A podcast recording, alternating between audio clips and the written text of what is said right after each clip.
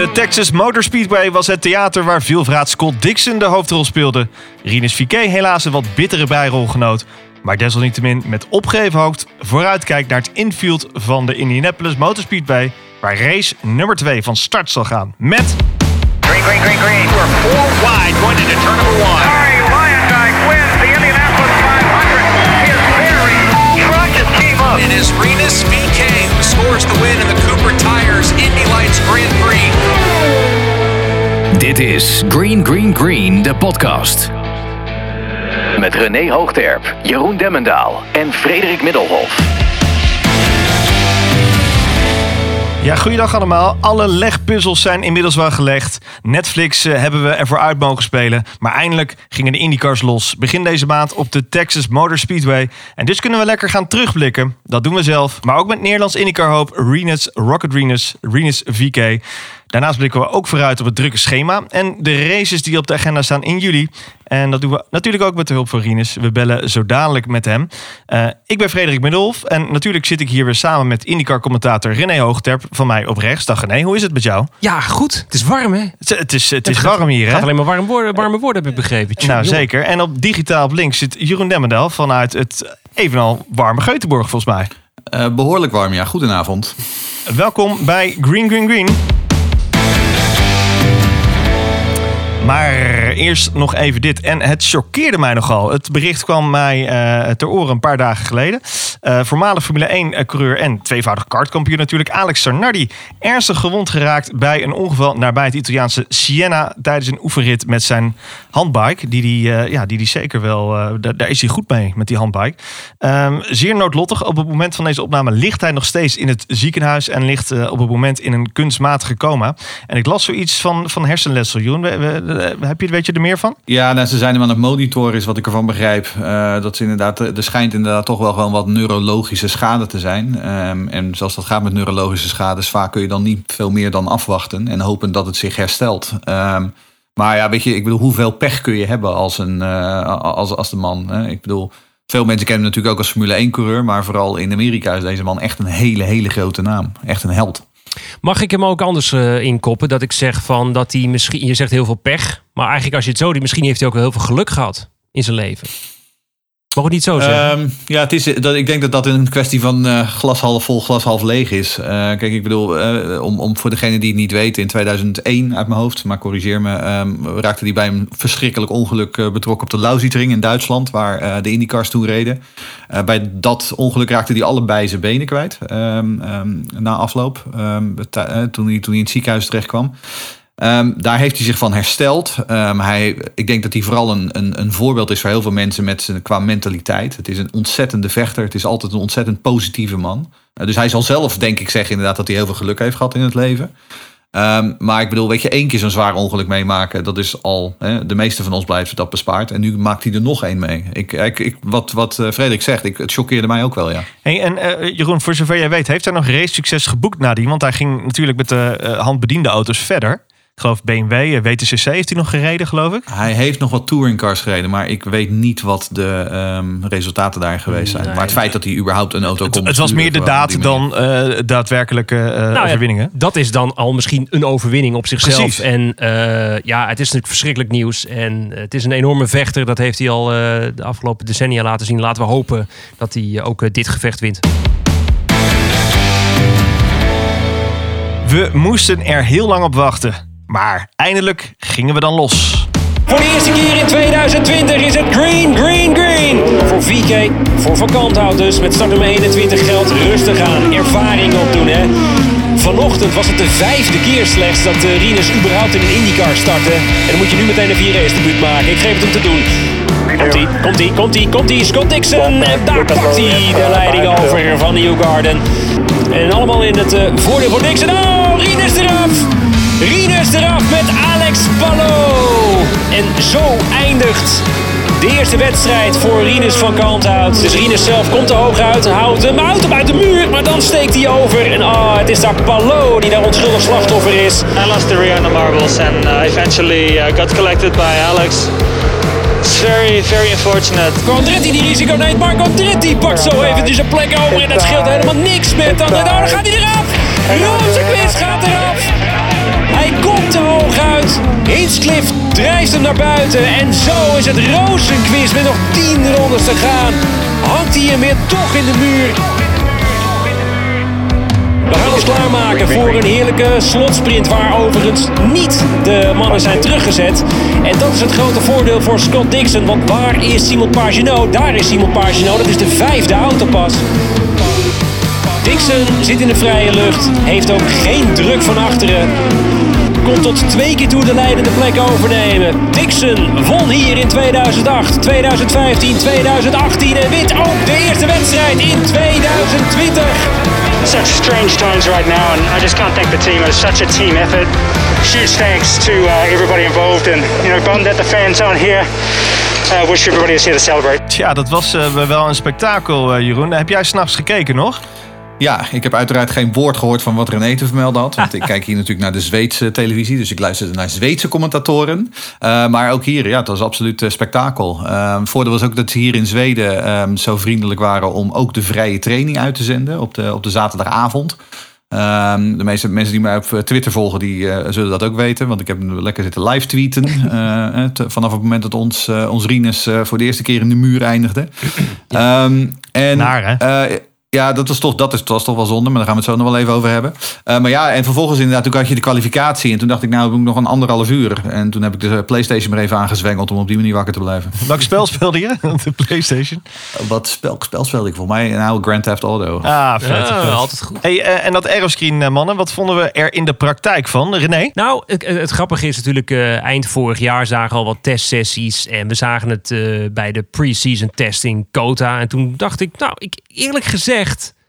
Het viel mij niet tegen. Het viel me echt niet tegen. En ik weet natuurlijk, hè, als je foto's zag vanaf de zijkant, dan denk je zo, dat ziet er wel heel erg gestroomlijnd en heel lean ziet dat eruit. Zie je een foto aan de voorkant of van dat, dat je de neus van de auto ziet, dan denk je, ja, het is toch misschien toch iets lomper dan gedaan. Maar ik, eerlijk gezegd, ik was echt heel erg bang namelijk. Ik, ik herken vaak rijders aan helmen. Ik was bang, nou, ik kan nu de helmen niet meer zien. Dat wordt echt één grote ellende. Maar dat viel mij reuze mee. Je kon er wel wat bij? um, ja, ik kon er wel wat mee. Ja, uh, zeker. Want ik ben ook wel een, een groot fan van de Aeroscreen. Ik vind het honderd keer beter uitzien uh, dan uh, de Halo. Um, ja, het is wat lomp van, vanuit het vooraanzicht. Dat heeft er natuurlijk ook mee te maken met dat um, hè, we hebben een nieuwe oplossing gemonteerd op een bestaand chassis. Uh, er komt over een paar jaar een geheel nieuw chassis aan. Vanaf dat moment denk ik dat het hele ontwerp veel beter in het algehele design verwerkt gaat worden. Um, en ja, ik, ze zien er wat mij betreft uit als straaljagers wielen. Um, echt prima. Um, en ik moet zeggen, de teams zelf denken er ook na, uh, over na hoe je inderdaad de rijders kunt herkennen. Hè. Penske die zette de, de coureursnamen op de voorkant, op de voorruit zeg maar. Yep. bij Ed Carpenter Racing rezen allebei in die Sonax kleuren. Maar uh, Ed Carpenter had veel meer rode accenten dan uh, Rinus VK had. En op die manier werken ze ook aan de herkenbaarheid. Ik vind het altijd wel leuk hè, dat wij altijd een mening over hebben. Of het nou een Halo is in de Formule 1 of een Aeroscreen in de IndyCar. Dat wij dan zitten hier even braaf in een kort broekje zitten we hier aan een, aan een eettafel. En wij zitten dan even lopen te zeuren van... Oh, de mensen moeten weg met die hele over die aeroscreen. Ik, ja, wij hoeven niet met 360 even over de Texas Motor Speedway te rijden. Dat is wel even anders, hè? Dat is ook wat Marco Andretti destijds op Twitter zei. Hè? Het is niet jouw hoofd die met 370 richting het hek gaat. Dus um, in dit dus, geval uh, laten we het even uh, aan mij over. Als je het nou erg vindt. En in alle andere gevallen telt jullie mening weer. Dat vond ik wel een mooie Heel respons. Goed. Heel treffend, ja. En met over naar het hek gaan gesproken. Uh, Rinus Viquet belandde helaas in de muur. Ja, balen hè. Een beetje valse start. Had meer verdiend, denk ik, of niet? Ja, het is traditioneel, ouderwets een leercurve. Het wordt een steile leercurve. En laten we. Uh, en ik, ik, denk ook wel. En, maar goed, nogmaals, we gaan Rinus zo dadelijk spreken. Dat hij hier gewoon veel van gaat leren. En dit zijn fouten die. Uh, volgens mij hadden we het erover toen hij in de studio was. Toen zei ik volgens mij nog gekscherend van je gaat een keer een fout hmm. maken. En, uh, en dat is niet erg maak die dan het liefst zo snel mogelijk, want dan leer je ervan. Ja, ik wil het zeggen. Kijk, en ik denk ook niet dat we moeten onderschatten hoe ongelooflijk moeilijk dit was. Um, hè, voor je eerste, allereerste race op Texas, wat altijd al een baan met een hoofdletter B is. Dan met zo'n zo'n compressed schedule, waarbij je alles op één dag moet doen. Waarbij je dus eigenlijk je echt geen enkele fout kunt uh, veroorloven. Hè. We gaan zo nog wel even over Sato praten. Um, de de ultra ervaren uh, Takuma Sato, die maakte ook een fout. Ja, en die, ja. die reed gewoon geen race meer. Kromme auto. Um, kijk, weet je, en laten we wel wezen, Rinus, um, de jongen is pas 19. Hij is een rookie. Um, hij is hier om te leren. en ik had het er uh, in, de, in de dagen daarna had ik het ook nog wel wat met wat mensen hierover. Ehm, Dario van Kitty, debuutseizoen 1997. Nou, die eindigde bijna iedere wedstrijd in de muur. Paul Tracy. ehm, eh, Roger Penske die, die trok de haren uit zijn hoofd. En zoveel had hij er niet meer tegen die tijd. Maar ehm, Pe- eh, Tracy schreef de ene na de andere Penske af. Ehm, dus weet je, het valt nog wel mee. Als hij het hierbij laat...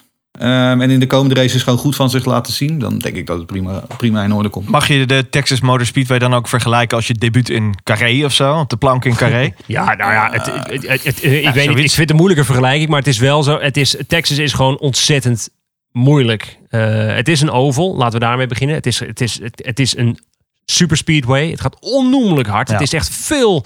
eh, het, nou, het is heel lastig om daar in je ritme te komen. En dan heb je, wat Jeroen ook al zei, we hebben natuurlijk te maken met zo'n speciaal corona-schema, waardoor alles op één dag kwam. Ja. En de druk erbij en alles. En, en alles wat natuurlijk ook voorafgaand aan Texas was. Ja, is gewoon heel erg eh, ingewikkeld geweest voor eh, Rinus. Maar het is natuurlijk ook, hè, hij is natuurlijk ook gewend om gewoon vanaf moment één te stampen in zijn auto. En dat is denk ik misschien wel een van de voornaamste dingen die hij moet leren, is dat je zoiets op moet bouwen. Eh, want hij had elf ronden achter zijn, achter zijn naam staan. En vervolgens maakte hij wat eigenlijk een hele basale fout is. En dat weet hij zelf ook. Namelijk met je, met je wiel onder die witte lijn eh, eh, aan de binnenkant van de baan. Buiten de kom komen. Ja, weet je, dan gaat die auto echt glijden. Zeker als je op die, op die lastige banden rijdt. Zeker als het zo warm is en er ligt zoveel, ehm, eh, de baan is zo glad. Hij had net iets makkelijker eh, of net iets rustiger op moeten bouwen. Maar dat weet hij zelf ook wel. Eh, dan, je had het er net al over, Jeroen. Eh, Sato, zijn auto was krom. Hij kon helaas niet starten.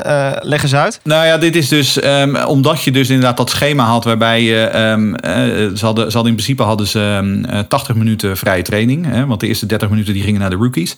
Ehm, en dan had je 80 minuten vrije training om je auto af te stellen. En dan vervolgens daarna ehm, moest je je dus, mocht je niet meer aan je auto sleutelen, sleutelen. Dus je moest ook zeg maar eigenlijk kwalificeren met je raceafstelling. Ehm, en je had eigenlijk ja, je moet, je, moet, je moet dan vervolgens dus nog steeds onder hele hoge druk nog steeds die snelle tijd neerzetten. Ja, en Sato ook, die kwam net iets te hoog. eh, ging daardoor gewoon net iets eh, te ver eh, op het grijze deel. Want het was zoals ze zeggen een one-track en een one, een tra- eh, racetrack. Ehm, en ja, en vervolgens was hij de auto gewoon kwijt en eigenlijk in de muur. En eh, dan duurde de, eh, de race was nog maar twee, eh, twee uur daarna. Die was slechts twee uur later. Ja, dan heb je gewoon eh, geen tijd meer om die auto te repareren. En dus kon hij niet eens starten. Ja, maar dat is het wel. Hè. Kijk, normaal kun je een auto plat rijden in de kwalificatie. Dat, dat gebeurt wel eens vaker. Maar dan heb je nog wel even de Heb tijd even om je tijd. auto te repareren. En dat was dus nu niet zo. Dat is heel erg zonde. En zelfs het feit dat het bij Sato gebeurt. eh, ja, dat, dat, dat geeft wel aan hoe lastig die situatie was. Ook met die traction compound. Die rare, Ja. ja, die, die rare donkere lijn. En eh, dat, dat Ja, denk en, ik wel die, iets... en Hunter Ray, die ging natuurlijk ook in de vrije training Ja. eh, achterstevoren. Ehm, Ed Carpenter, die had al zijn skills nodig om dat ding uit de muur te houden. Maar die, die ging ook achterstevoren, die spinde ook. Wat best Ehm, wel en het voordeel van Rinus was dat hij het na 20 minuten al deed. Waardoor ze dus in principe zes uur hadden om die auto klaar te krijgen Ja. voor de race. Kijk, dan moet je nog steeds wel flink werken. Maar dan is het nog wel te doen. Maar als je in qualifying met eh, een race eh, start twee uur later... als je dan je auto kort rijdt... en die auto van Sato was ook echt stuk... ja, dan, dan ben je gewoon gezien. Nou, dat is natuurlijk wel. Hè. Rinus die klapte in de muur in de vrije training. Heeft dus geen kwalificatie kunnen rijden. En dan moet je dus, ik zei het nog in de uitzending. Dan heb je dus eh, het laatste, de laatste ervaring die jij hebt in een IndyCar op de Texas Motor Speedway. Is dat jij een knal Ja. in de muur. En dan moet jij de race starten. Je eerste IndyCar race. Nou, ik. eh, Ik geef het je doen. En als je dan ziet hoe die start... ja. Want ik bedoel, zijn start was uitstekend. Hè? Ik bedoel, hij start als 24ste. En hij lag binnen no time lag hij 17e. Vervolgens reed hij Award voorbij. Lag hij 16e. Ik bedoel, hij, deed, hij reed een uitstekende eerste stint. Eh, maar ook hier weer, hè, weet je, dan, dan, dan ga je vervolgens, dan, dan heb je netjes je pitstop gemaakt. Misschien toch wat te koude banden. Ga je net iets te hard eh, die turn one in. Ja, en dan in een heel klein foutje. Ja, en dan eh, ehm, eindigt je, je wedstrijd voortijdig. Iemand die wel eh, eh, foutloos bijna was. Nou, ik zeg bijna, want hij had wel wat foutjes. Eh, Scott Dixon, als vanouds weer... Nou, Zou ik die foutjes. Ik weet niet. Nee, Scott Dixon, ja, het is ongelooflijk. Hè. Eh, Maar sowieso Ganassi vond ik heel erg sterk. hij kwam toch niet heel lekker uit bij die eh, eerste stop, eh, dacht ik? Ja, oké, maar ik weet niet of hij er wat aan kan doen. Het is natuurlijk bij Texas is het vooral, kijk, los van de, of de pitstop snel is. En we zagen ook bij Ferrucci ging de pitstop niet goed. Bij Power ging weer de pitstop niet Ja. goed. Bij het team van Penske. Dus het, is, het was sowieso, niet alleen de coureurs waren roestig, maar de monteurs volgens mij ook. Maar goed, dat, dat hoort er dan maar bij, zullen we maar zeggen. Kun je spreken van het Penske-syndroom? Nou, het Power syndroom. Nou, zeker power syndroom. Jeetje, die, eh, dat, dat, dat pechseizoen van vorig jaar, dat gaat gewoon weer lekker naadloos door in 2020. Laten we hopen dat het voor hem snel afgelopen is. Nee, Dixon was gewoon fantastisch. Maar Ganassi was gewoon echt fantastisch. Hey, en want ik- Rosenquist, ja, Ja. Die, die had, het had gewoon een 1-2'tje moeten zijn. Ik wou zeggen, ik had echt al mijn pijlen op hem gericht. Hij kwam, eh, hij kwam er echt als een spier aan. Ik had gehoopt dat de Zweed het een beetje lastig kon maken daarvoor aan. Ja, nou, ik denk wel zeker dat hij gewoon fluitend tweede had kunnen worden. En had moeten worden. Hij, zal, hij was zelf ook de eerste die dat zei. Hij, hij baalde hier echt van. Hè. Tien, met tien ronden te gaan een tweede plek weggooien. Eh, nadat hij vorig jaar zo, zo worstelde op de ovals. En zichzelf had voorgenomen om op de ovals beter te worden. Ja, dat is heel erg duur. Ehm, ik denk overigens niet dat hij Dixon eh, verslagen had. Ehm, want Dixon was zo ongelooflijk goed. Ehm, als je ziet hoe hij constant naar iedere yellow gewoon weer wegliep. En gewoon een gat trok van 6, 7, 8 seconden. Het was echt weergaloos goed. Hey, eh, en als nieuwe kijker, eh, ik vond een andere nieuweling, Oliver Askew bijvoorbeeld, wel erg lekker voor de dag komen. Ja, ja, nou ja, goed. eh, eh, Laat ik het zo zeggen. Hij heeft gewoon, eh, hij heeft gewoon een stabiele race. Niet echt heel zichtbaar, eh, maar dat maakt niet Ja, uit. maar goed voor je debuutrace. Ja, gewoon, gewoon, gewoon Er goed zijn. meters maken. Meters maken, meters maken. En uh, Askew was ook gewoon in de opstapklasse volgens mij ook best wel aardig. Dus het- wat dat betreft is het niet heel vreemd natuurlijk. Best wel aardig. Eh, twee, twee kampioenschap in drie jaar, ja. Nee, ik bedoel, uiteindelijk deed SQ wat Rinus had moeten doen. Gewoon geen fouten maken. Overal eh, niet in de problemen komen. Want SQ reed niet echt de sterren van de. Als je kijkt naar zijn rondetijden. Die waren nou niet heel erg om over naar huis te schrijven. Maar hij bleef buiten de problemen. En vervolgens hè, schoven er hier en daar wat mensen weg. Ehm, ook eh, vooral de Ford jongens, die hadden wel een beetje pech met een, eh, met een pitstop strategie. Ehm, ja, en dan eindig je gewoon in de top 10 en dat is heel netjes. Terwijl eh, je twee concurrenten voor de Rookie of the Year ehm, eh, eh, t- strijd, hè, die eindigden allebei voortijdig de race. Tegenvallers, mannen. Wie eh, vonden jullie? Ik had gehoopt dat Rossi zich wat meer kon mengen in de strijd. Ja, nou wat, wat het natuurlijk bij Andretti waren natuurlijk de grote problemen om überhaupt die auto van start te... Er waren wat problemen, had ik begrepen uiteindelijk met de ECU Ja. van, de, van de motor. Maar je mocht er geen monteurs mochten erbij komen om, om nou, ja, vanwege de coronaperikelen. Ja. Dus ze zaten een beetje te knoeien van ik wil dat ding control deleten, maar dat kan nu even niet, want ik mis het USB-stickje. Ik chargeer, ze, chargeer het even, maar volgens mij was dat het een beetje. Ja, Ja, dus die- het- is ook een bekend probleem dus. dus. Af en toe eh, Ja. doet die Honda-motor het gewoon niet. En dat weten ze bij Honda, bij Honda Performance Development. En normaal gesproken hebben ze inderdaad een mannetje met een laptop... die inderdaad dat ding even inplugt. Gewoon de boel reset, want dat is exact hoe het werkt. Ze resetten gewoon de software. Ehm, En vervolgens start dat ding wel. Maar inderdaad nu vanwege die eh, beperking op het aantal personeel... mocht die Honda-techneut, die mocht niet bij de auto zijn. En dus moesten ze wachten tot iedereen weg was. Ehm, ik denk ook dat we ehm, wel nog even ook een speciale vermelding moeten doen aan Connor Daly. Ehm Ja, eh, goed, is zijn, zijn, zijn teamgenoot ehm, de komende races bij eh, Ed Carpenter Racing. Eh, die reed voor Carlin nu in Texas. Ehm en reed echt een hele, hele goede wedstrijd. Ehm, ik moet zeggen, Zach Veach, die had ik van tevoren niet ingevuld op mijn totoformuliertje. Maar die ehm, was het hele weekend goed. Kwalificeerde zich ook sterk. Ehm, en Ed Carpenter zelf, hè. Ehm, laten, we, laten we eerlijk zijn. Ehm, eh, good old Ed, ehm, eh, het, we weten het is een oval specialist. Nou, dat liet hij hier wel echt, echt weer even zien. Hij was echt heel goed. Ehm, en dat zal ook bij Ed Carpenter Racing de burger wel moed geven. Ja, en, dan, en daarnaast hebben we natuurlijk ook eh, Hunter Ray, die vanuit, eh, we hadden het over Rossi net, die die probleem had. Hunter Ray had het ook. Had op een gegeven moment de ronde achterstand, kon zich uiteindelijk wel naar voren knokken. En uiteindelijk achtste uit mijn hoofd is hij nog geworden. Dus Hunter Ray is ook altijd iemand om rekening mee te houden. En ja, de AJ Foyt auto's. Ja, los van die pitstopstrategie waar je het over had, Jeroen. Maar, oh, Maar? Kimball was echt goed. Hè? Ja, Charlie Kimball. Vooral Kimball. Ja, vooral Charlie Kimball. Die, eh, en die rijdt het hele seizoen. Die gaat fulltime het hele seizoen draaien voor, ehm, voor AJ Foyt.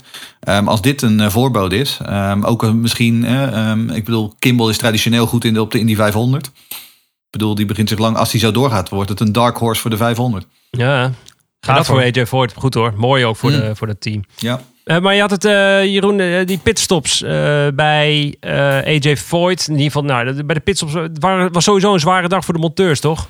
Ja, nou ja, die temperaturen. Ik bedoel, eh, die jongens die moesten sowieso natuurlijk gewoon alles, al het werk in één dag doen. Dus er zat eh, bijzonder weinig eh, pauze. Hè. Na de vrije training snel, snel, snel die auto's klaar krijgen voor de, voor de kwalificatie. En dan na de kwalificatie snel, snel, snel voorbereiden voor de, voor de race. Ehm, en eh, ja, dat moet je dan dus doen in een temperatuur van 35 tot 40 graden. Ehm, en je staat dan gewoon in de bloedhete Texas zon. Ehm, en ik, er waren ook eh, ehm, verhalen over dat er een aantal monteurs daadwerkelijk flauw gevallen zijn. En die moesten dus gewoon naar de medische post gebracht worden. Dus ja, die hebben flink hun centen verdiend, eh, de monteurs. Ehm, ze zijn toch al een beetje de, de, stil, eh, eh, de stille helden achter de schermen. Maar die verdienen wel een, eh, een hat-tip hier. Nou, en tot slot, ik moet wel zeggen, hè, we hebben nu namelijk een eerste wedstrijd met Renus VK gehad. Ehm, wat mij wel gewoon erg eh, meeval en wat ik erg positief vond, was dat er in de aanloop en in de nasleep van Texas zoveel IndyCar-aandacht is geweest ehm, in de Nederlandse pers. Eh, vergeleken met Ja. vroeger. Hè. Dat Ja. Renus-effect, dat is wel degelijk een feit, vind ik. Echt, Ehm, echt dagbladen ook gewoon. Hè? Die kwamen gewoon met, met interviews. En, eh, Ja. Gaaf, hoor. Heel gaaf. Ik, zat- ik dacht Ja, even van, oh wauw, ik ga nu eens een keer commentaar geven bij een klasse waar wel naar gekeken wordt. Ja. Echt tof. Nou ja, goed. En eh, hè, wij, wij verschenen zelf nog in het, eh, in het Haarlems Dagblad, zeg maar, met onze podcast. Ja, Ehm, geweldig. Dat, dat, dat, was een, dat was inderdaad dat was een interview wat ik al in maart gedaan had. Maar ehm, dat, was, dat was natuurlijk ook leuk. Kijk, nou is het nog steeds niet vergelijkbaar met de aandacht van Max Verstappen. Ehm, en je hebt altijd voor aanvang van zo'n eh, race. En de dagen daarvoor heb je speciale van die pre-race media calls Ja. van IndyCar. Ja, ja. En dan kun je zeg maar inbellen. Nou, ik zat daar nog steeds als enige Nederlander tussen. Zelfs toen je met eh Rinus en met Ed kon praten. Maar het begin is er. Dus ehm, we gaan het zien. En over het Rinus effect gesproken, eh, laten we de beste jongen eens aan de tand voelen. Live vanuit Indiana. Is hij hier? Ja, we hebben hem weer eh, aan de lijn. Onze eigen Nederlandse aas in het IndyCar kaartendek. Welkom Rinus. Rinus, gelijk een vraag om af te trappen. Heb je onze GGG-mok al ontvangen? Nou, het was dus zo met corona. Ik ben overal nergens geweest. Dus volgens mij ligt hij ergens in Florida. Nee, dat weet je niet. Ja, dus, eh, maar ik ga wel zorgen dat hij even doorgestuurd wordt eh, naar Indianapolis. Ik dacht, hij, hij, hij- toen, toen Rinus begon, dacht ik, nou, die zal wel ergens in een of andere bol.com op, opladen. Pak ergens in de Albert Heijn bij een hoofddorp liggen. Maar nee, Florida. Ergens in Florida. Nou goed, prima. Ja, nee, nee, ik weet al waar in Florida. Oké, dus, eh, dat goed. komt helemaal goed. Green, green, green gaat de wereld over. Ja. Hey Rinus, fijn dat je even tijd eh, voor ons hebt. Ehm, natuurlijk gaan we het hebben over eh, jouw eerste eh, raceweekend, of racedag eigenlijk moeten we wel zeggen, in, in Texas. Maar ik wil nog eventjes terug naar, hoe heb jij nou kunnen voorbereiden in die coronatijd? Hebt natuurlijk hard getraind met je trainer. En hoe gaat het met het, eh, het, het, het, het, het vegan zijn? Het vegan wezen? Ehm, nou, nou, het voorbereiden in de coronatijd was wel even anders. Ehm, ik heb natuurlijk een maandje nog in Florida gezeten, omdat we niet wisten wat er zou, eh, zou komen. Dus eh, daar hebben we eigenlijk fietsen gehuurd. Ehm, zijn we daar, eh, ja, mijn trainer en ik, eh, zijn we daar veel gaan fietsen, omdat je eigenlijk geen gym had waar we in eh, konden gaan. En toen ehm, vlogen we terug naar Nederland. En ja, daar kon ik in de sportschool van mijn trainer trainen. Kon we gewoon met z'n tweeën.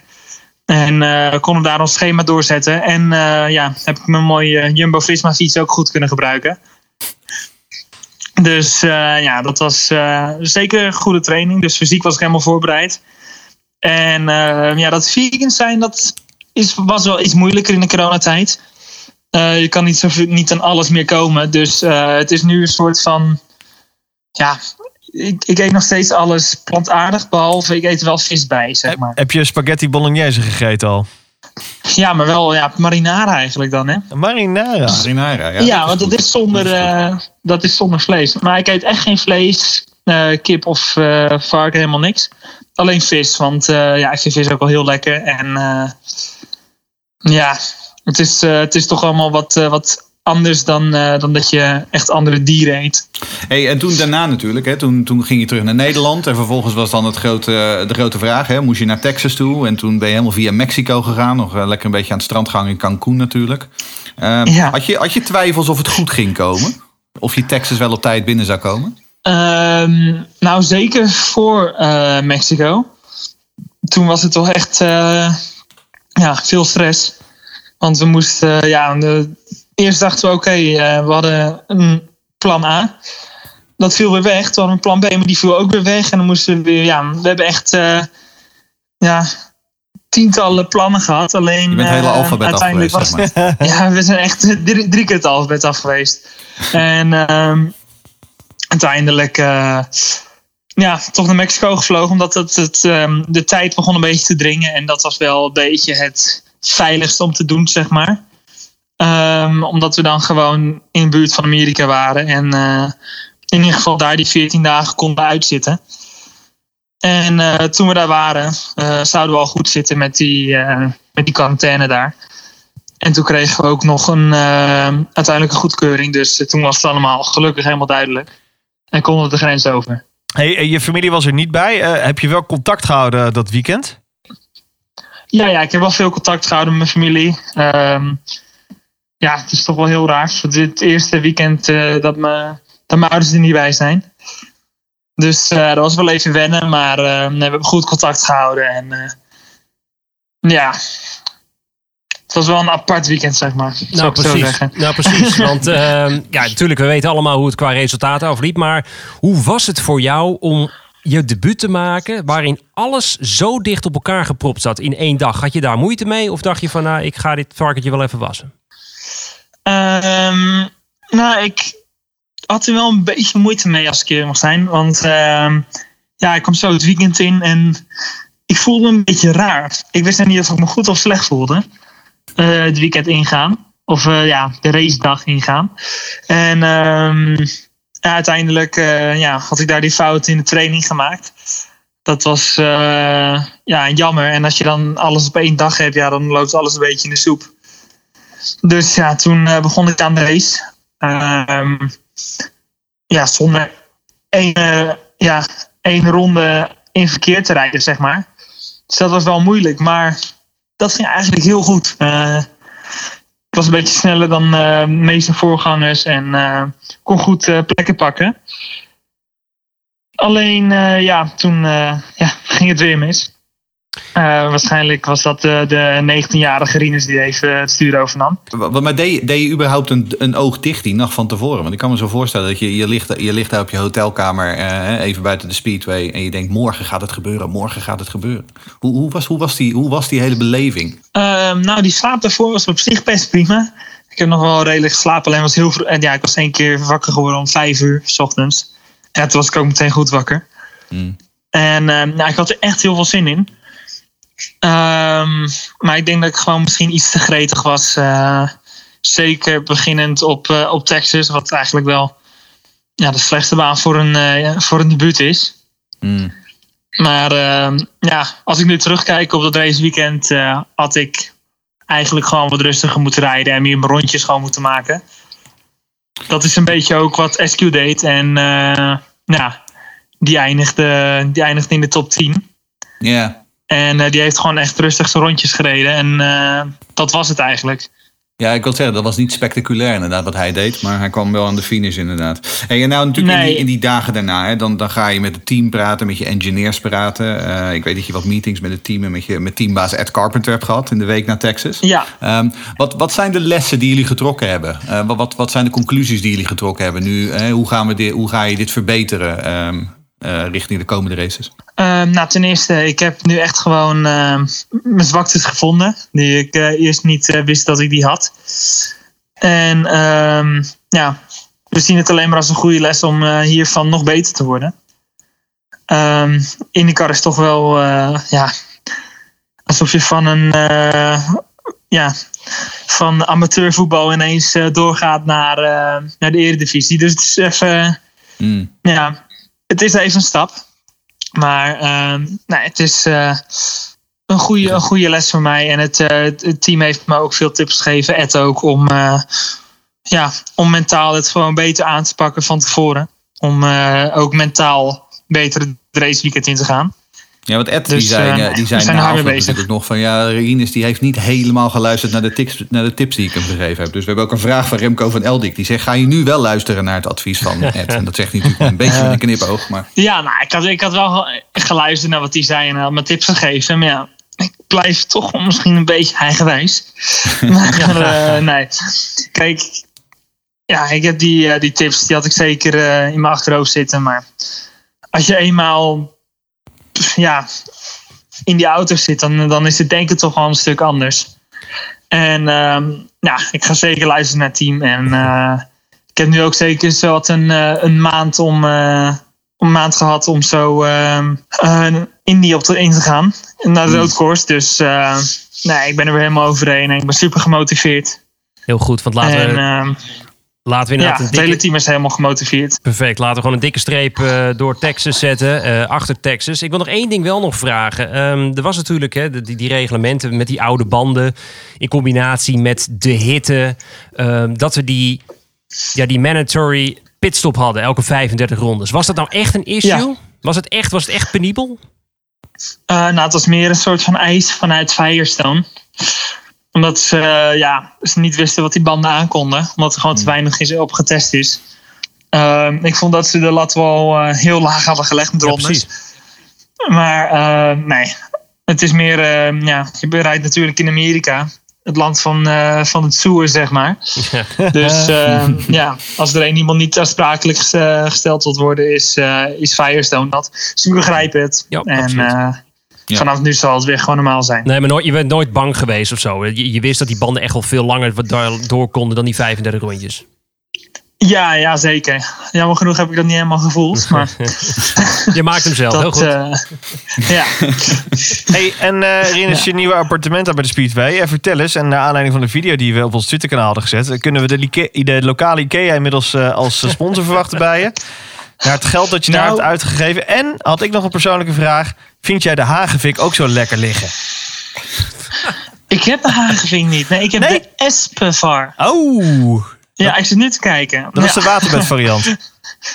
ja, ik weet niet wat het is. Dat is extra sterk. Oké. Maar ehm, nee, nee, we hebben, we hebben een hoop spullen gehaald. Maar eh, ja, het was wel een beetje een last moment dat we ehm, dit appartement hebben gehuurd. En eh, ja, we hebben ook echt alles in één keer gehaald. Dus eh, we hebben een, bij Penske een, eh, een truck gehuurd. en Ja, heel eh, goed. hebben daar alles in gegooid. Heel Maar goed. het is wel echt, eh, echt leuk geworden. En ehm, ik sta nu je- op mijn Want je zit slaapkamer. echt in Speedway zelf, mijn hè? In het, is, echt een steendorp ja. bij de Speedway vandaan. Ik kijk nu vanuit mijn slaapkamer zo eh, de speedway op. Dus ik word wel elke dag herinnerd wat mijn doelen zijn. Wauw. Ja. Binnenkort een, een Crips-uitzending van eh Rinus VK, of niet?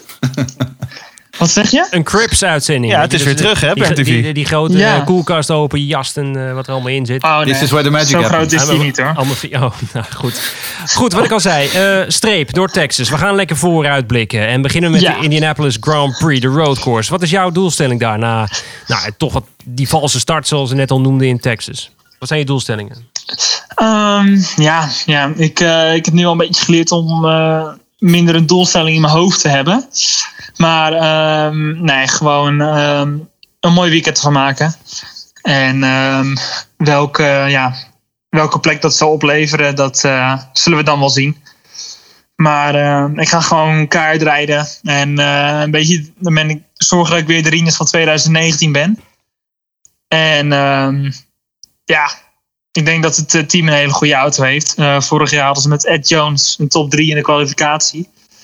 Dus ehm, ja, ik denk dat we er goed voor staan. Ze zijn hard aan het werk geweest op de sim in, eh, in Charlotte. Dus eh, nee, ik kijk, zeker, kijk er zeker heel erg naar uit. Nou, het is ook een baan die jou de afgelopen jaren redelijk goed gelegen heeft ook, hè? Ja, ja, het is wel een, een goede baan voor me geweest, maar geen geweldige baan, zou ik het zo zeggen. Ehm, ja, het is gewoon een redelijk makkelijke, makkelijke baan. Dus eh, iedereen die kan wel hard gaan. En als je, ja, als je één foutje maakt in de kwalificatie, dan eh, val je ook meteen eh, tien plekken terug. Dus het is wel zeker ook een goede les om hier te rijden. Met een IndyCar veld wat ja, qua niveau heel erg dicht op elkaar zit. Maar ik heb er heel veel zin in. En dan, eh, dan gaan we natuurlijk daarna gaan we naar Road America. Ehm, dat is hè, je favoriete baan. En je krijgt ook nog eens twee races voor de prijs van één. Ehm, Ja. Ik bedoel, ik kan me voorstellen dat je daar wel echt naar uitkijkt naar dat, naar dat weekend. Daar kijk ik zeker naar uit, ja. Ja, het is... eh Rood Amerika is gewoon heel speciaal voor mij. En ehm, ja, ik heb nu ook al daar eh, op de sim op getest. En het voelt gewoon altijd zo lekker, in die, zelfs in IndyCar. Dus eh, ja, die baan ligt me heel goed. En eh, ja, als ik nu twee races krijg op, eh op zeker lekker. Kan ik daar ja, hopelijk iets heel moois van maken. Ga je dan ook, is het dan ook zo dat je dan een beetje die eerste, dat je daar wat voorzichtiger rijdt? En dat, dat, je dan, dat jullie dan op zondag zeg maar echt alle, alle registers opengooien?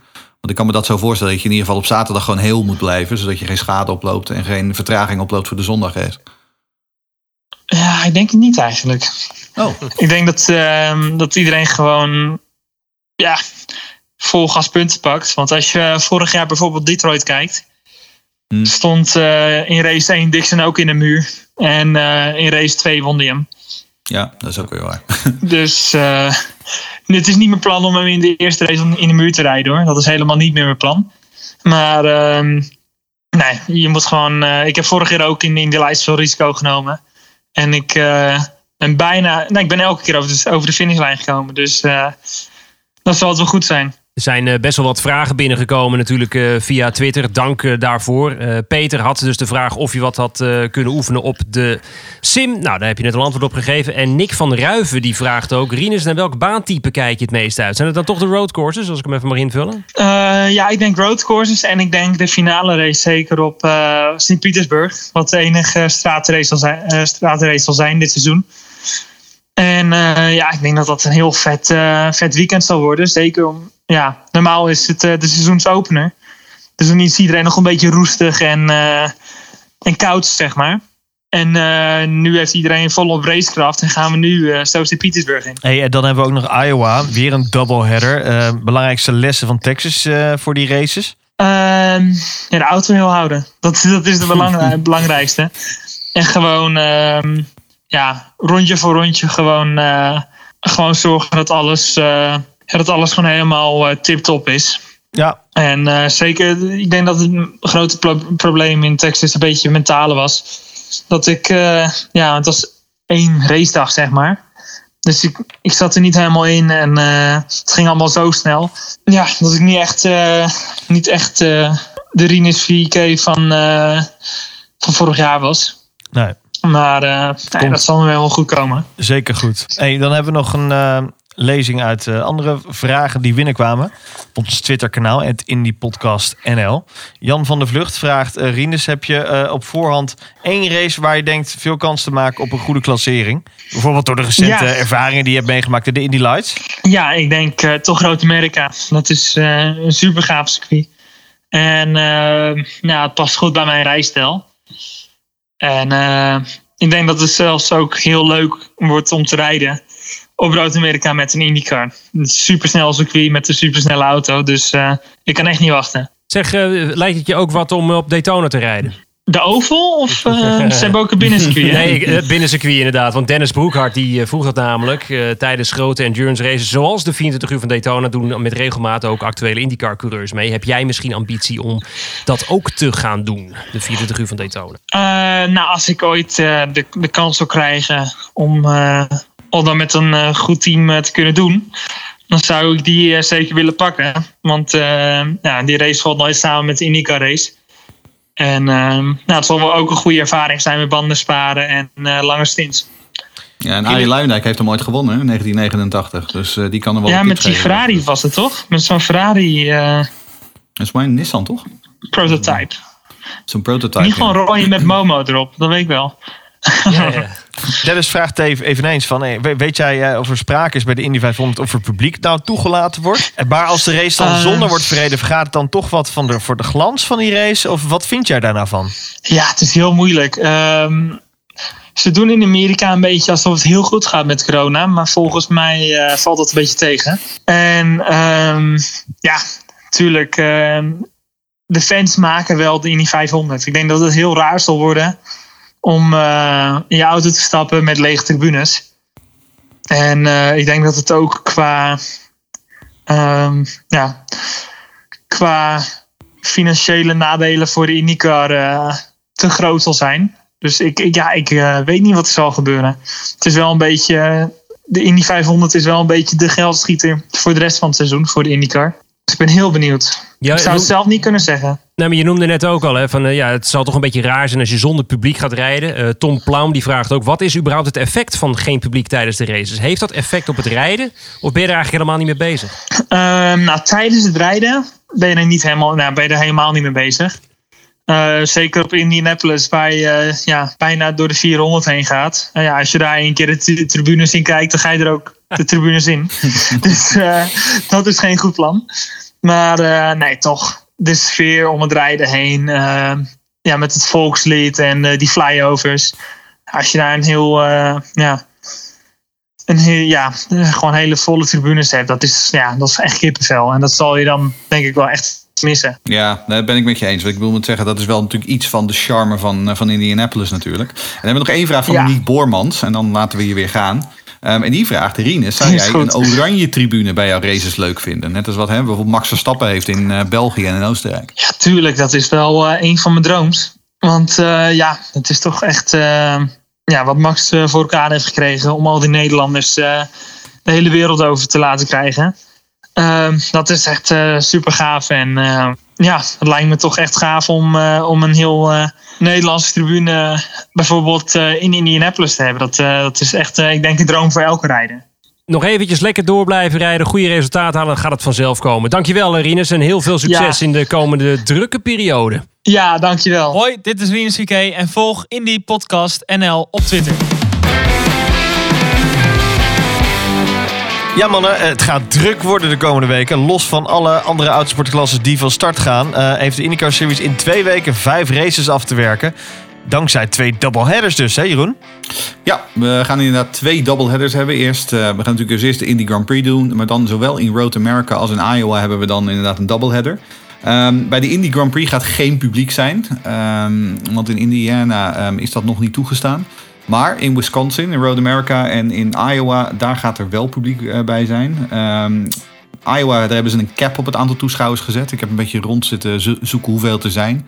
Ehm, ik kon het niet direct vinden, maar ik zag wat onbevestigde berichten van 5 à 6.000 mensen.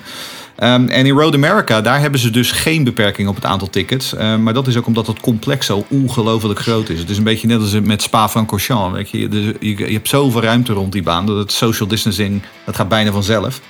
Ehm, en Road had eerder deze maand ook al een soort van generale repetitie met een eh, club racing event. En dat is allemaal goed verlopen, dus eh, dat belooft veel goed. Maar het is toch bizar als je bekijkt van hoe, hoe wij hier in Europa ermee omgaan. Dat we zo moeilijk doen over die Formule 1 Grand Prix. In, in Oostenrijk net op poten krijgen. Nou, en nog acht andere Grand Prix. En dat ze daar in Amerika eigenlijk hun kop in het zand steken en gewoon dit doen. Ik, ik, ik bedoel, eh, NASCAR is natuurlijk al, eh, al eventjes bezig. Die proberen natuurlijk ook heel veel races erin te doen. Die hebben natuurlijk afgelopen weekend, vorig weekend al de eerste race met publiek gehad. We hoorden Drienes net al eh, treffend zeggen van nou, ze, ze doen in Amerika alsof er geen corona is. En denk, Bestaat ja, gewoon niet. Ik vind dat, ehm, ik vind het dapper. Eh, maar goed, ja, het zijn natuurlijk, het is weer buitenlucht. En als je inderdaad die anderhalve meter kunt, kunt, kunt waarborgen, ja, dan, dan ja, dan, Leeft dat daar in Amerika? Die, die anderhalve meter hebben, hanteren zij weer een andere regel? Ja, het Six- leeft wel. Het leeft. Ehm, en ik, ik heb ook gezien, want ik heb een beetje eh, dat, dat club-event in Road America. Daar hebben ze dus ook echt eh, speciale zones gecreëerd. Waar je dan een, een x aantal mensen ehm, maar mag hebben. Eh, dus ze proberen op die manier ook wel daadwerkelijk die, eh, die, die, die afstand te houden. Ehm, eh, ze, ze, doen, ze werken ook bijvoorbeeld met, eh, met tickets via de post opsturen. Zodat je ze niet zeg maar, bij de ticket office hoeft op te halen. En dus zeg maar, met mensen weer eh, moet. eh, eh, dat je dus handcontact hebt, maar dat je ze dus allemaal thuis gestuurd krijgt. En met digitale tickets en dat soort dingen. Dus ze zijn er wel mee bezig om op allerlei mogelijke manieren toch gewoon dat eh, evenement mogelijk te maken met, eh, met publiek. Hey, deze roadcourse, wat is dat eigenlijk voor baan? Is het nou een ander circuit dan we ooit kenden uit de periode in de Formule 1?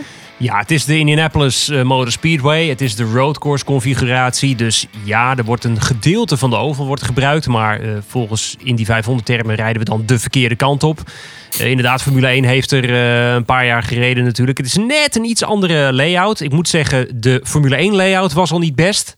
Ik vind deze zo mogelijk nog slechter. Eh, ik, er zit- er zitten zoveel rare haken en ogen aan. Ze is- maken nog een knikje, toch? Voordat Ja, ze de precies. oval opgaan. als ze nou inderdaad die, die stomme chicane in de, zeg maar, de, de, de chicane die Michelin graag had willen hebben in 2005, die gebruiken ze dus nu. En het is, het is, ja, het is zeker niet echt een, eh, echt een aansprekende baan. Maar goed, wat wel belangrijk is, is dat, eh, we hebben het natuurlijk in een vorige podcast over gehad. eh, belangrijke zaken voor dit jaar is dat Roger Penske heeft niet alleen de IndyCar Series gekocht, maar heeft ook de Indianapolis Motor Speedway gekocht. En dus is het niet zo heel gek dat we niet één keer, niet twee keer met ook de Indy 500. Nee, maar we gaan in totaal drie keer rijden op deze Indianapolis Motor Speedway. En dus twee keer op deze roadcourse. Te beginnen dus eh, nou, eh, begin juli. En dan uit mijn hoofd ergens augustus, september gaan we nog Ja, een keer heel eh, laat, rijden. heel laat in, gaan we er dan weer terugkomen. Dus seizoen. wat dat betreft, we gaan dus, ondanks het feit dat het niet de meest spectaculaire roadcourse is, gaan we er wel twee keer rijden. Nou, vorig jaar was het wel op zich best wel een, een, een redelijke race. Want toen was het vrij regenachtig. Dat was een best een spectaculaire wedstrijd ook. Waar vooral Felix Rosenquist en Simon Pagenaud eh, heel goed voor de dag kwamen. Pagenaud die won uiteindelijk de race. Eh, die won sowieso alles wat er toen te winnen viel in, eh, in de maand van mei. Dat was hè, ehm, eh, groot succes. Ja. Ehm, En dit is natuurlijk ook zo'n weekend die samenvalt met een NASCAR race. Want NASCAR rijdt sinds uh, midden jaren 90 de Brickyard 400 op de, op de Speedway. Dus op de, op de Oval. En dit is de eerste keer in de geschiedenis van de beide klasses dat ze samen in één weekend um, um, voor de dag komen. En het, het wordt dus een, zeg maar, een all-ultra-American viering van uh, de 4th of July, van Independence Day. Um, en de IndyCars rijden dan dus op 4, op 4 juli en NASCAR rijdt dan op 5 juli, op de zondag. Um, nou, laten we dan kijken naar hoe het dan um, uh, qua deelnemersveld ervoor staat. Um, uh, dit is bijvoorbeeld de debuutrace voor Dalton Kellett. En wie is dan Dalton Kellett? Ja, nou, dat is een Canadees. Ja, wie? Um, dat is een Canadese rookie. En die gaat dit seizoen uh, AJ Ford Racing van centen voorzien. Want um, um, Dalton Kellett is uh, de zoon van een uh, groot familiebedrijf. En ze hebben veel centen. en de Renus VK-fans onder ons die kennen hem ook wel. Want hij reed voorher ook voor Junkos in de Indy Lights. En werd daarin volledig om zijn oren gereden, Ja. Renus VK. Precies. en hij bestuurt dus in Indianapolis de nummer 14 entry. die in Texas nog voor Tony Kanaan was. Is hij een beetje de Nicolas Latifi? eh, Hij is heel erg de Nicolas Latifi van de IndyCar. Ja. Ehm, ja, dat denk ik wel, ja. Eerlijk gezegd, als je kijkt naar de statistieken van Dalton Kellett in de Indy Lights... want hij heeft daar vier, vijf jaar rondgereden. ehm, het, is een, het is een hele vriendelijke jongen. Het is een engineer. Hij is heel slim. Maar heel hard autorijden kan hij gewoon niet. Ehm, maar goed, aan de andere kant, hè, er zijn er wel meer geweest die in het verleden eh, met heel weinig eh, eh, um, aanspraakmakende palmares in de IndyCar eh, kwamen. En vervolgens alsnog eh, redelijk voor de dag kwamen. Dus we gaan het zien. Um, en dan hebben we nog een debuut, maar in dit geval een team. En dat is dan Citroën Buell Racing. Um, en dat is het, het, team van een gloednieuw team dat een partnership heeft met Rail Letterman Lanigan Racing. Um, dat is een van die, van die partnerships die je in de IndyCars hebt, zeg maar. Waarbij teams samenwerken met Andretti of met um, Ganassi Racing.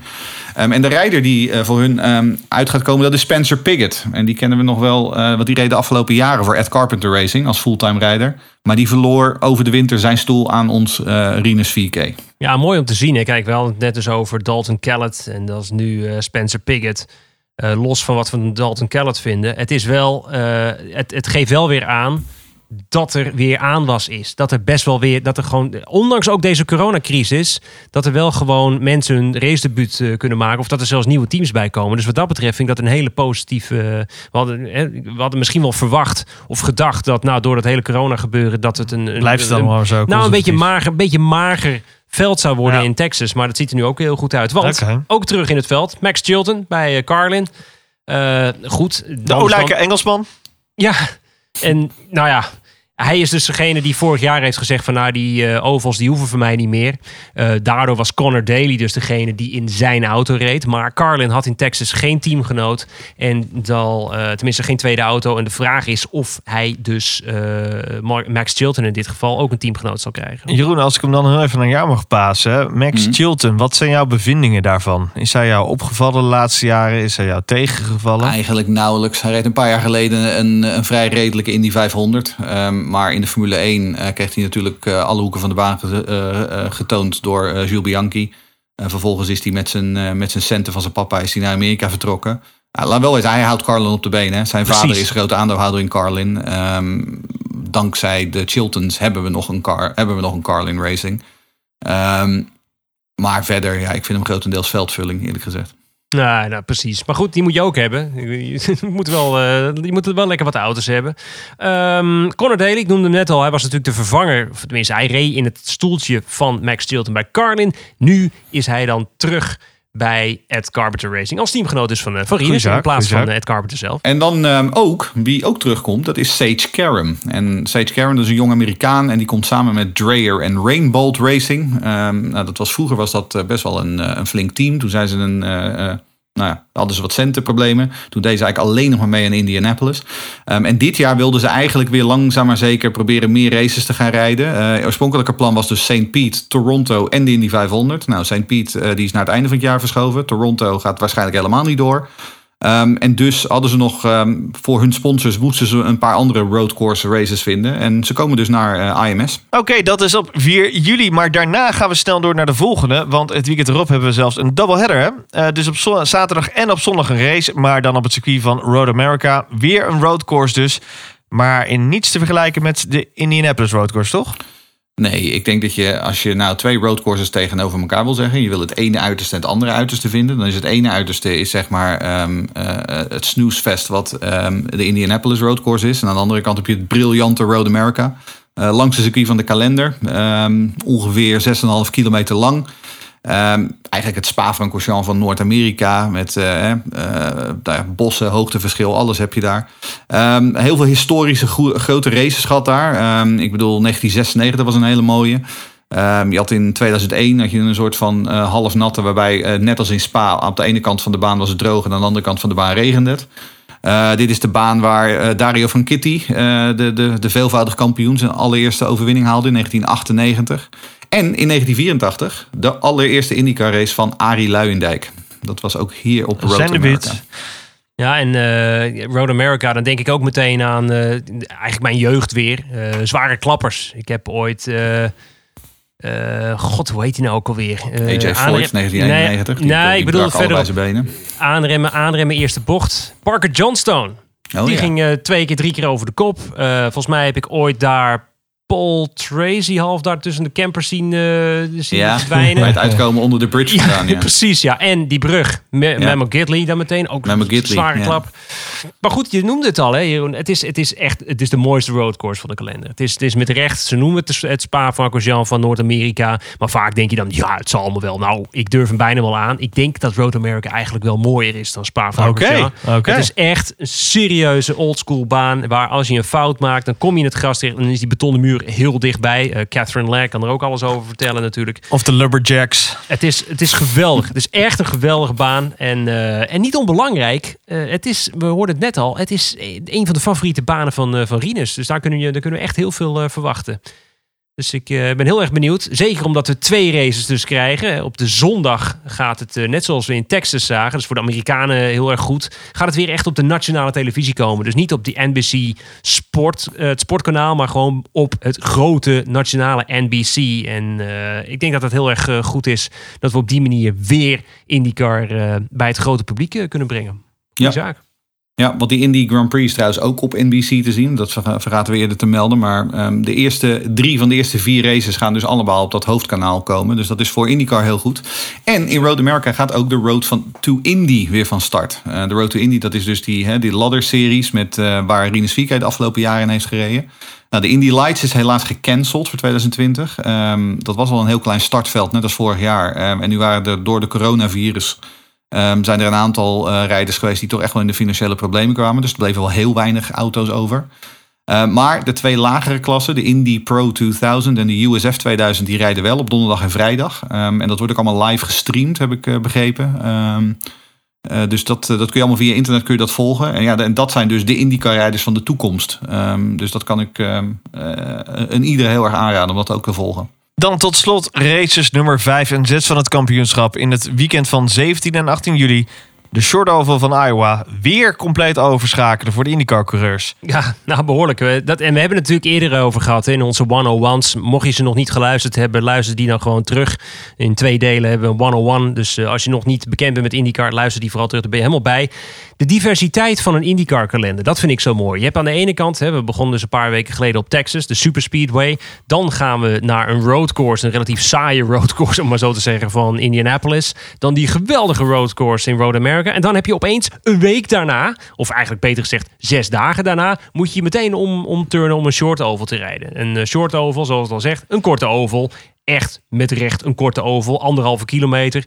Ze zouden dit jaar op Richmond rijden. Dat was dan nog net even iets korter geweest. Maar goed, uh, Richmond, daar is dus al van zeker. Dat gaan we niet dit jaar doen. En het is aan alle kanten is het uh, tegenovergestelde weer van Road America. En dat is zo mooi. Het is de Iowa Corn 300. Het uh, voornaamste exportproduct van, van de regio daar. En ook hier dus weer een, een, een, een double header. En het aardige is, Joseph Newgarden won hier ooit zijn laatste race voor Ed Carpenter Racing. Om even iets aan te geven, ECR e heeft het in het verleden hier best wel aardig gedaan. Uh, Elio won in 2017. Een Elio, Elio. Intimi. Ik mag, Caston, ik mag Jij mag Elio, Elio zeggen. zeggen. maar ik wou zeggen, dat mag ik niet zeggen. Maar Elio Castroneves won in 2017 zijn laatste race hier. Uh, Hinchcliffe won zijn laatste race hier in 2018. En Joseph Newgarden won dus de laatste race voor Ed Carpenter. Maar ook zijn laatste overwinning was hier vorig jaar in 2019. Um, wat wel een beetje jammer is, en dan spreek ik eventjes namens, eh, nou misschien mezelf en in ieder geval de Nederlandse kijkers. Eh, het is sinds vorig jaar is het weer een avondrace geworden. En denk ik aan Iowa, dan word ik nog bijna gillend wakker s'nachts. Want vorig jaar, ik weet niet of jullie dat nog een beetje regen. Ik heb, denk ja. ik, ik heb volgens mij vier uur lang naar een opdrogende baan zitten kijken. En dat is. Dat is Ik dat kan me nog steeds heel goed inderdaad die, die wallcam inderdaad, zeg maar. Oh, waar waar je ja. dan langzaam maar zeker zeg maar, die, die enorme onweersbui binnen zag drijven inderdaad. Ja, oh ja, dat weet ik nog wel. Ja. Niet te geloven inderdaad. Het was zo'n... En, en maar het was ook echt... Het, duurde, die, die, die bui duurde ook echt 15, 30 minuten. En toen was het weer ook weer over. Maar daarna duurde het zo lang om vervolgens die baan weer op te drogen. Nou, dat Ehm. en, en, en, en bliksem, hè? Daar zijn ze heel erg keen op. Als er een blikseminslag is in volgens mij uit mijn hoofd vijf of zes kilometer binnen eh, het, het circuit, dan, boem, dan moet je 15 minuten wachten. Ja. Dus als, als het stel je bent 12,5 minuten aan het wachten, denk ik, nou, nu kunnen we helemaal los. En dan komt er weer flits binnen 5 kilometer. Weer een kwartiertje wachten. Nou, dat duurde echt heel lang. Laten we hopen dat het niet zo is. Weet je nog hoe laat het was toen je de Ziggo Studio uitliep? Het, werd, het was met recht was het alweer licht. Het was alweer licht. Ja, dat was niet dat was, eh, jammer.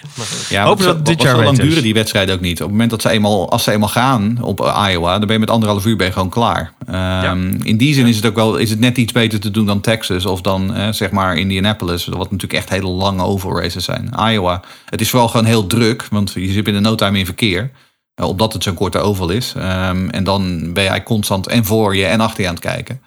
Ehm, dus ja, voor Rinus, dit is wel echt een heel belangrijk weekend om weer ook wat van dat oval vertrouwen terug te krijgen. Ehm, en ook hier, ehm, net, als in, net als in Road America, geldt hier ook wel. Je moet in, vooral in race 1 moet je geen gekke dingen doen. We hoorden Rinus eerder zelf vertellen dat hij, eh, nou, dat, dat eh, die zaterdagrace niet noodzakelijk rustig aangaat. Maar je moet nog steeds nadenken. vooral op die oval, waar natuurlijk de klappen vaak ook net iets harder gaan en waar je net iets meer schade kunt rijden. Ehm, het is hier belangrijk inderdaad om, eh, om, om gewoon eh, de auto op de baan te houden. En wat ook wel aardig is, ehm, we hebben het hier ook in eh, een van onze one-on-ones over gehad, over die sponsordeals. Ehm want in, in Formule 1, dat weten we, ehm, alle auto's rijden het hele seizoen met dezelfde livery. Maar in IndyCar is dat anders. In IndyCar heb je regelmatig van die eenmalige sponsordeals die alleen voor Ja. één wedstrijd gelden. En Graham Rahal, die verschijnt hier in een speciale livery in groen, wit en oranje. En dat is een livery van Hy-Vee. En wat is dan Hy-Vee? Nou, Hy-Vee, dat is een supermarktketen in de Midwest. En daar ligt Iowa. Dus die supermarktketen, die wil vooral in die regio even flink eh, ehm, ehm, voor eh, de aandacht eh, naar zich toe trekken. En dus leggen ze dan wat sponsorgelden neer voor één race. En dan gedurende dat weekend rijdt Graham Rahal in die kleuren. En dan in de volgende race daarna rijdt hij gewoon weer in zijn normale livery. Ik vind het altijd, ik, ik blijf het altijd geweldig vinden dat dat dus bij. Kijk, ik kan me ook voorstellen als je nog niet helemaal fanatiek IndyCar kijken bent, dat je denkt, hé, hey, eh, ik noem maar eventjes wat, bijvoorbeeld een, eh, een Joseph Newgarden, die reed in het geel-wit, reed hij dus in Texas, het Ja. 3 tegen 1, dat hij misschien een andere kleurstelling heeft. Ik kan me voorstellen dat het dan wat verwarrend is. Ik probeer het dan altijd uit te leggen, nou, dit zijn de kleurstellingen. Maar stiekem, ik vind dat geweldig. Ik vind dat de Formule 1 dat ook zou moeten doen. Dat je gewoon per auto, per evenement, per dag, whatever, wanneer jij het wil, gewoon een andere sponsor op die auto kan En vroeger gebeurde dat ook meer. Hè? Eh, Formule 1 is natuurlijk ook gewoon zo geprofessionaliseerd dat het inderdaad nu hele lange, langdurige deals zijn. Maar vroeger was het natuurlijk zo. Eh, dat je eh, in Brazilië opeens een Braziliaanse sponsor op je auto had staan. Nou, ik denk dat je er vergif op kan innemen dat als dat zo mogelijk zou zijn in Formule 1, dat Verstappen sowieso met een jumbo-gele livery Nou ja. in Spa en in, eh, op de... Op de Nou, dat vond ik wel red. ik, ik postte dit nieuwtje een paar dagen terug op ons Twitter-account. Ehm, en omdat hè, die eh, keten, die heet dus Hy-V. En toen zei wel iemand van, ja, maar waarom sponsoren dan niet Renus? Want Hy-V-K. En toen dacht ik, ja, dat vind ik op zich wel mooi. Ik weet niet wat Jumbo daarvan vindt. Dat Renus opeens met een Amerikaanse supermarktketen op zijn auto zou rijden. Maar de logica is natuurlijk wel... eh, Nou, maar dat, nou en, precies. En, en wat ik ook leuk vind, hè, eh, dit is dus ook een, eh, een Amerikaanse supermarktketen. Maar als we kijken naar de geschiedenis van supermarktketens in de IndyCar, dat zijn er toch best wel veel. Eh, 7-Eleven, Tony Kanaan. die Zeker. eh, Kmart. tech- Kmart, eh, Target, noem het maar op. Het zijn echt best wel veel supermarktketens. Dus eh, Albert Heijn, eh, Boni, eh, nou Jumbo hebben we al. Wie hebben we nog meer? eh, die C1000 kunnen- bestaat ja, dat C1000, C1000. Jacques. Hermans. Jacques Hermans, dat is heel lang geleden. Ja, maar de, de Target is echt zoiets als je de. Co-op volgens mij, toch? Dat is echt zo'n zo C-supermarkt. Dat is een redelijke aanmerksupermarkt daar. ja, Ja, kun je, Target kun je is wel een überhaupt... beetje kun een mass market eh, dingetje. ja. het, is, het is nog net iets, iets beter dan, dan de Walmart. Want de Walmart dat is echt zeg maar de, de lowest common denominator. Maar ehm, nee, Target is ook wel een beetje... eh, ja. Ja, en dan zijn we alweer aan het einde van deze aflevering gekomen. Nou, leuk dat je luisterde weer naar Green Green Green. Eh, veel plezier met de komende races eh, in Indianapolis, Road America en Iowa. Eh, René, jij veel succes eh, weer achter den microfoon. Nou, wordt lekker druk. Het wordt zeker lekker druk. Trouwens blij met me. Ben ik weer een heel weekend weg. Blijf ons volgen en vooral reageren op Twitter via @indiepodcastnl. En ik zeg allemaal, blijf gezond en graag tot de volgende keer. Doei. Doei.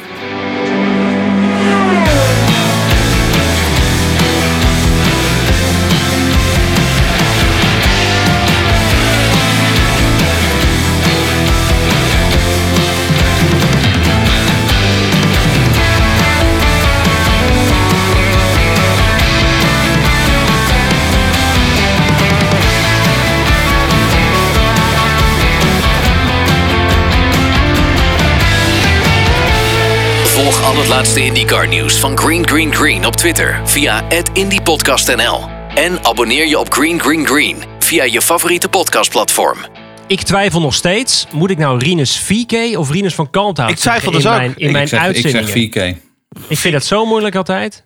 Maar, maar, maar wat zeg je op, wat Nou, zeg je op Ik tv? vraag het aan jullie. Moet ik nou van Kalmthout of VK? Want de graphics zeggen ook VK. Dan ga je gewoon 4K zeggen. Dan doe ik dat ook. Ik doe gewoon Rinus VK.